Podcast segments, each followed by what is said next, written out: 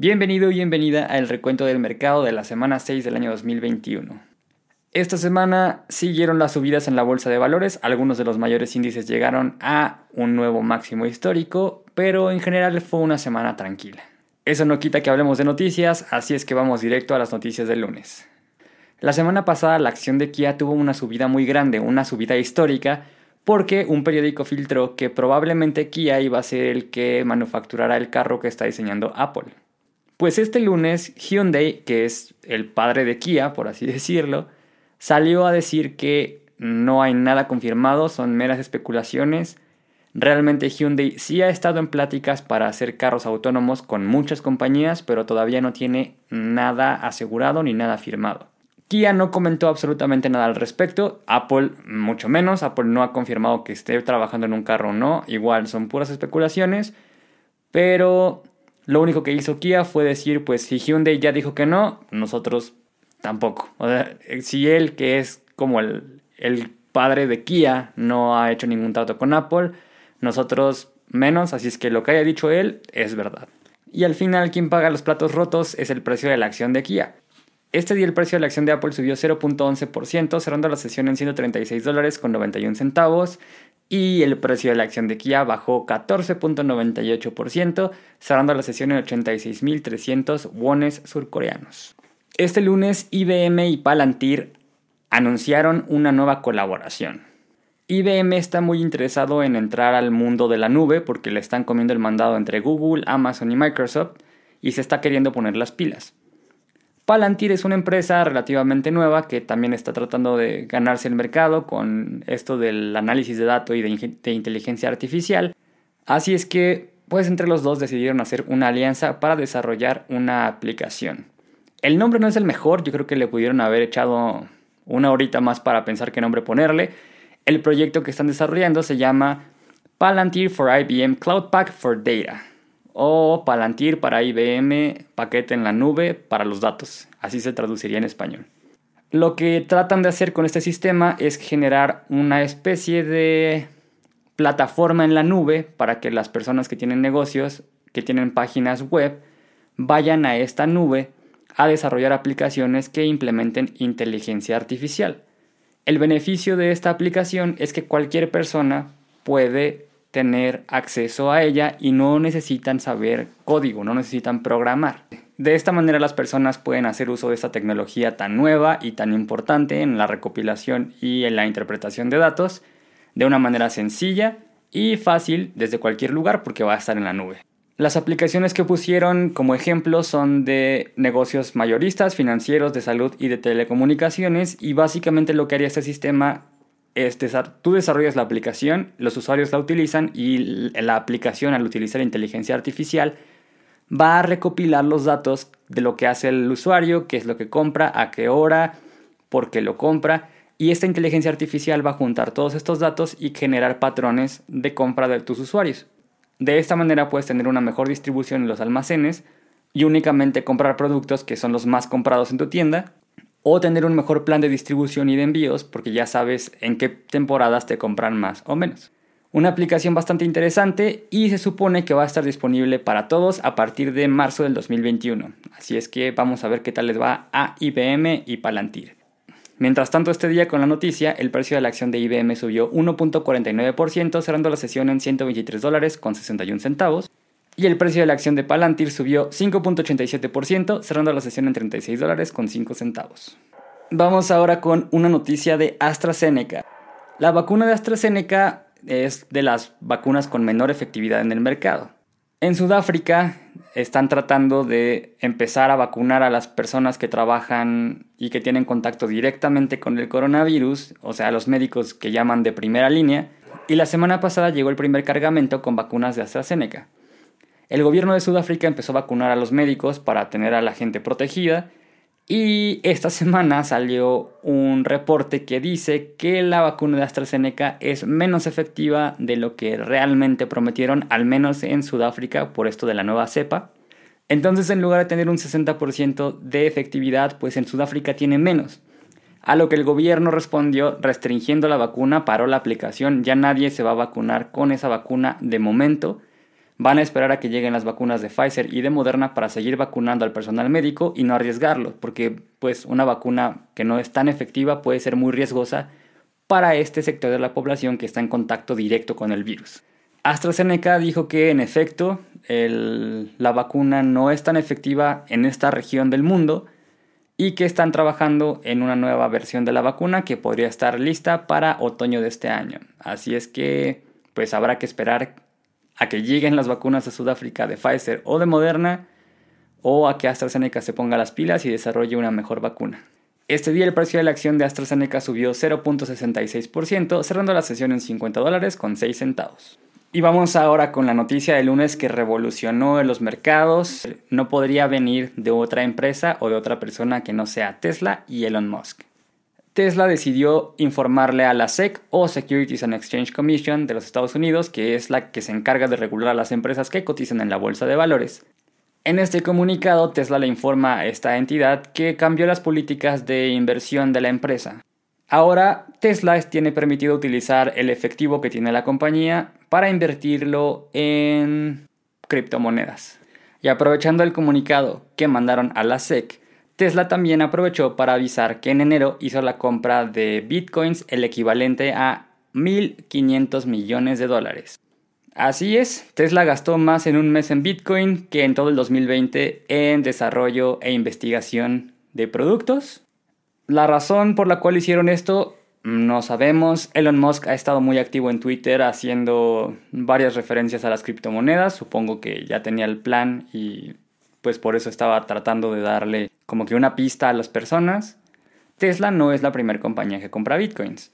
MicroStrategy y Square también hicieron compras en los meses anteriores. Lo que pasa es que Tesla y Elon Musk pues llaman más la atención, pero no es la primera. Y la noticia no acaba ahí.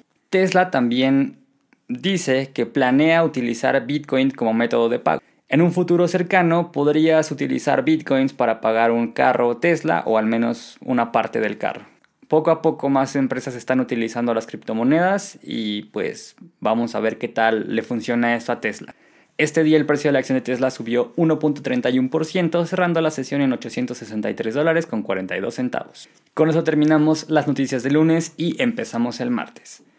Este día Shopify hizo un gran anuncio diciendo que el servicio Shop Pay ya va a estar disponible en Facebook e Instagram. Shop Pay es un método de pago algo así como PayPal y Facebook Pay y Apple Pay y todos los que han salido Pay. Pero este en específico es el que utiliza Shopify para poner en las tiendas de las personas que utilizan el servicio de Shopify.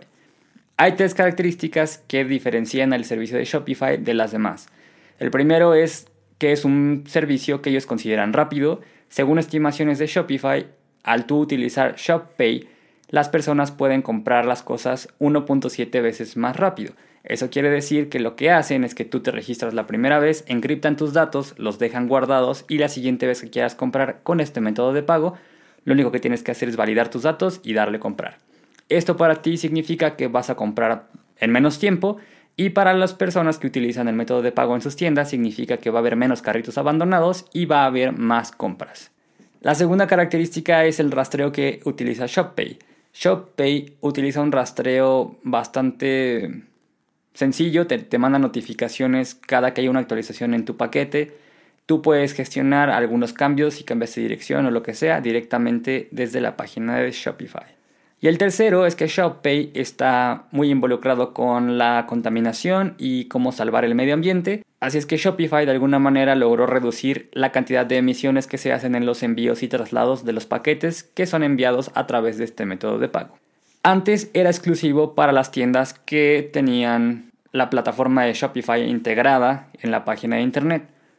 Pero ahora Shopify llegó a un acuerdo con Facebook y ya vas a poder pagar con ShopPay a través de Facebook e Instagram. Esta característica está disponible únicamente en Estados Unidos, pero poco a poco van a ir implementándola en diferentes partes del mundo. Este día el precio de la acción de Shopify subió 6.53%, cerrando la sesión en $1,432.99. La semana pasada hablamos sobre el nuevo programa de lealtad que está poniendo McDonald's a prueba en varios lugares de Estados Unidos. Y este día es el turno de Burger King. El restaurante de Restaurant Brands International, Burger King, tomó la decisión de hacer lo mismo, no se puede quedar atrás, y ellos también van a poner a prueba un plan de membresías en la cadena para los clientes que son frecuentes. Este programa de recompensas va a estar disponible en 5 ciudades de los Estados Unidos: Los Ángeles, Miami, Nueva York, Nueva Jersey y Long Island. Lo que buscan con este tipo de membresías o recompensas, programas de recompensa, es hacer que las personas regresen a Burger King en este caso y darles una mejor experiencia de compra digital. Cada que las personas compren a través de internet, en las aplicaciones o en las tiendas, van a recibir una bonificación en puntos que van a poder utilizar para cambiarla por productos. Entonces, si vas mucho a este tipo de restaurantes, después de ciertas visitas te va a salir gratis la comida. Burger King dijo que no tienen prisa para implementarlo, están en fase de prueba, poco a poco lo van a ir agrandando a más ciudades de los Estados Unidos, pero que no se comprometen a que este programa esté disponible 100% funcional a finales de este año. Entonces habrá que esperar a ver cómo le va a este programa prototipo, y si le va bien, seguramente por ahí del 2022 ya lo podemos ver en los Estados Unidos. Este día el precio de la acción de Restaurant Brands International subió 0.32%, cerrando la sesión en $60.09. Y al parecer al CFO de Eli Lilly se le adelantó el día de San Valentín, pero le trajo una mala sorpresa. Este día Eli Lilly anunció que Josh Smiley, antes CFO o Chief Financial Officer o encargado de las finanzas de la empresa, sería destituido por tener una relación inapropiada en el trabajo. Al parecer estuvieron investigando en los correos y comunicaciones de este señor y encontraron que tenía una conducta no muy adecuada con alguna compañera del trabajo. Esto hizo que la empresa tomara la decisión de reemplazarlo. No dieron detalles de qué tipo de comunicación, cuáles fueron las actitudes, únicamente dijeron que mantenía una relación que tacharon como inapropiada con una compañera, y eso fue todo lo que hicieron. Lo siguiente fue despedirlo y ahora va a ser reemplazado por Arnat Ashkenazi. Con esta noticia el precio de la acción de Eli Lilly bajó 1.97%, cerrando la sesión en $201.71. Y vamos ahora con las noticias del miércoles. Empezamos con Heineken, que este día anunció que le ha ido mal en ventas por la pandemia. Aunque ha visto un gran aumento de compras en línea, porque las personas están pidiendo que lleven productos de Heineken a sus casas, el fuerte de Heineken son restaurantes, estadios y lugares donde las personas se tienen que reunir, que en este momento están cerrados. Entonces sí han visto una caída fuerte en ventas y esto le ha pegado económicamente. Para tratar de evitar que esto vuelva a suceder, que en el futuro la compañía no se vea tan afectada si tenemos una situación similar o por alguna razón ya no pueden distribuir productos en restaurantes, tomaron la decisión de aprovechar la oportunidad y hacer una reestructuración interna.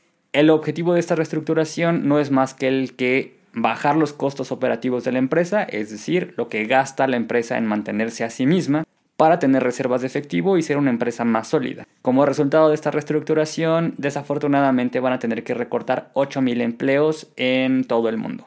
Pero no todo es malo para Heineken, ya que gracias a la pandemia se dio cuenta de una tendencia de consumo que no había puesto mucha atención. Al parecer a las personas les está entrando un gusto por las bebidas que no tienen alcohol, y esto le conviene a Heineken porque tiene algunos productos que tienen esas características. Debido al incremento en el mercado de este tipo de productos, Heineken va a revisar la línea de productos que tiene y va a agregar muchos productos que sean sin alcohol.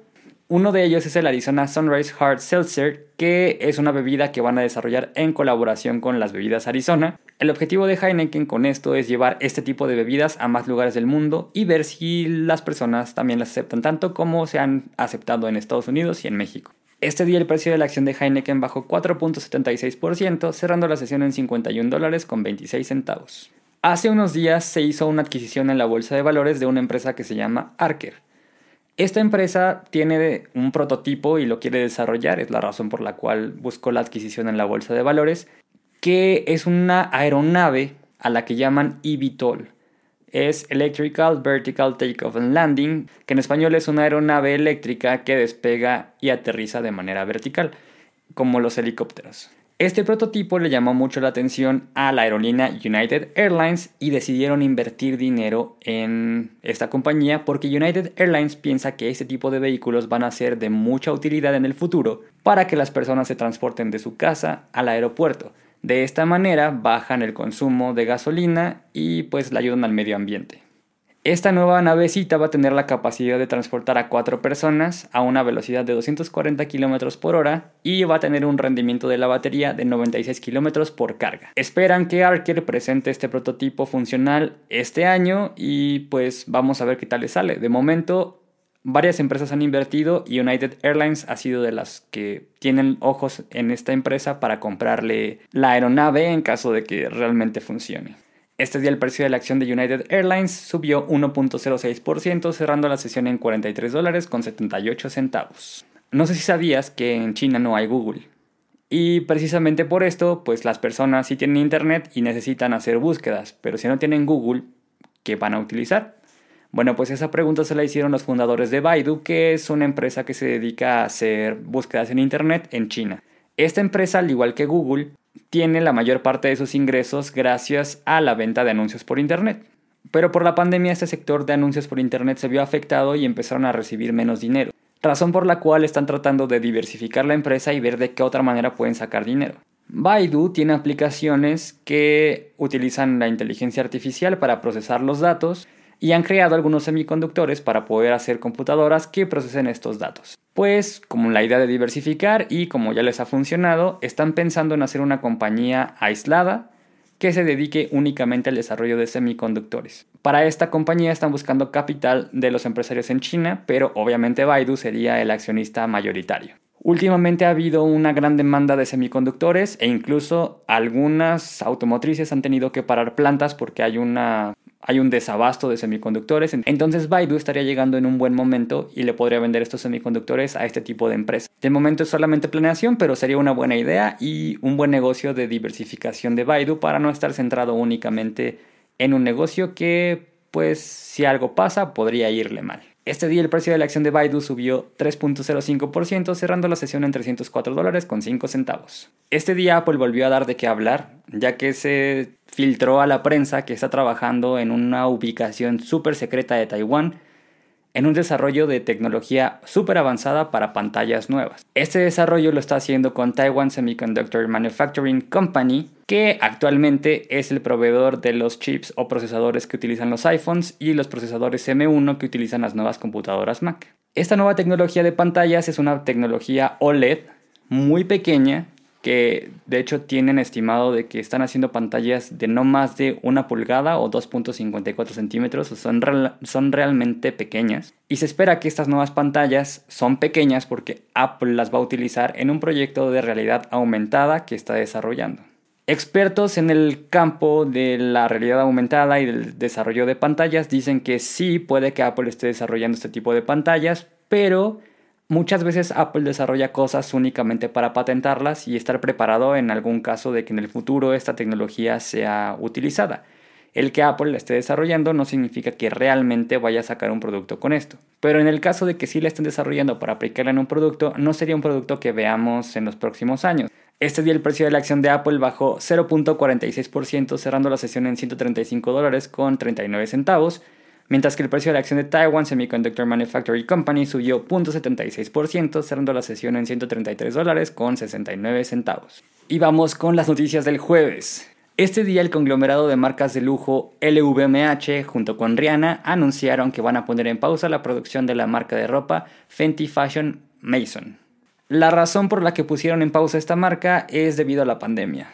Las personas están tratando de comprar ropa cómoda y ya no se están fijando tanto en marcas de lujo, al menos no la mayoría.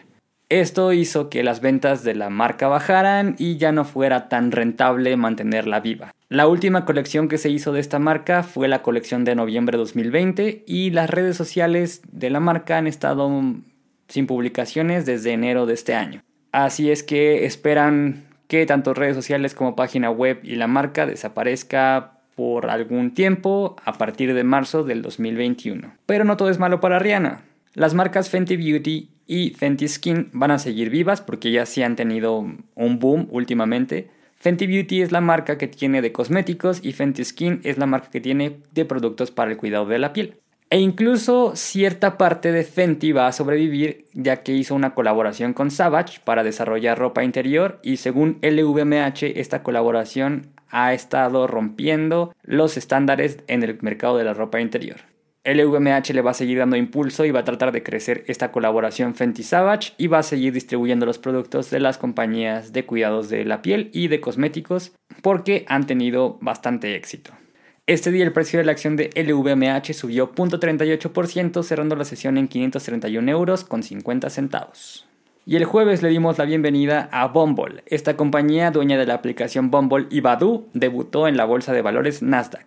Algo característico de esta compañía es que nació de una ex empleada de Tinder.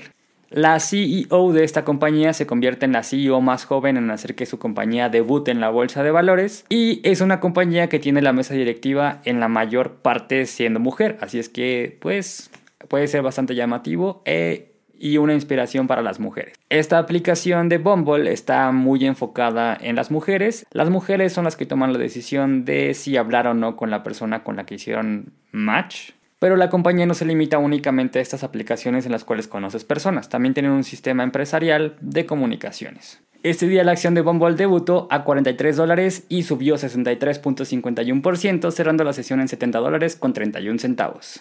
Y vamos a cerrar la semana con la noticia del viernes. En la tarde del jueves anunció Disney el último reporte trimestral del 2020 con excelentes resultados. Los estimados indicaban que Disney iba a tener pérdidas. Como sabemos, la pandemia pues cerró muchos lugares, dentro de los cuales estaban todos los parques de diversiones de Disney, que son gran parte del ingreso de esta compañía. Le quitaron los parques de diversión.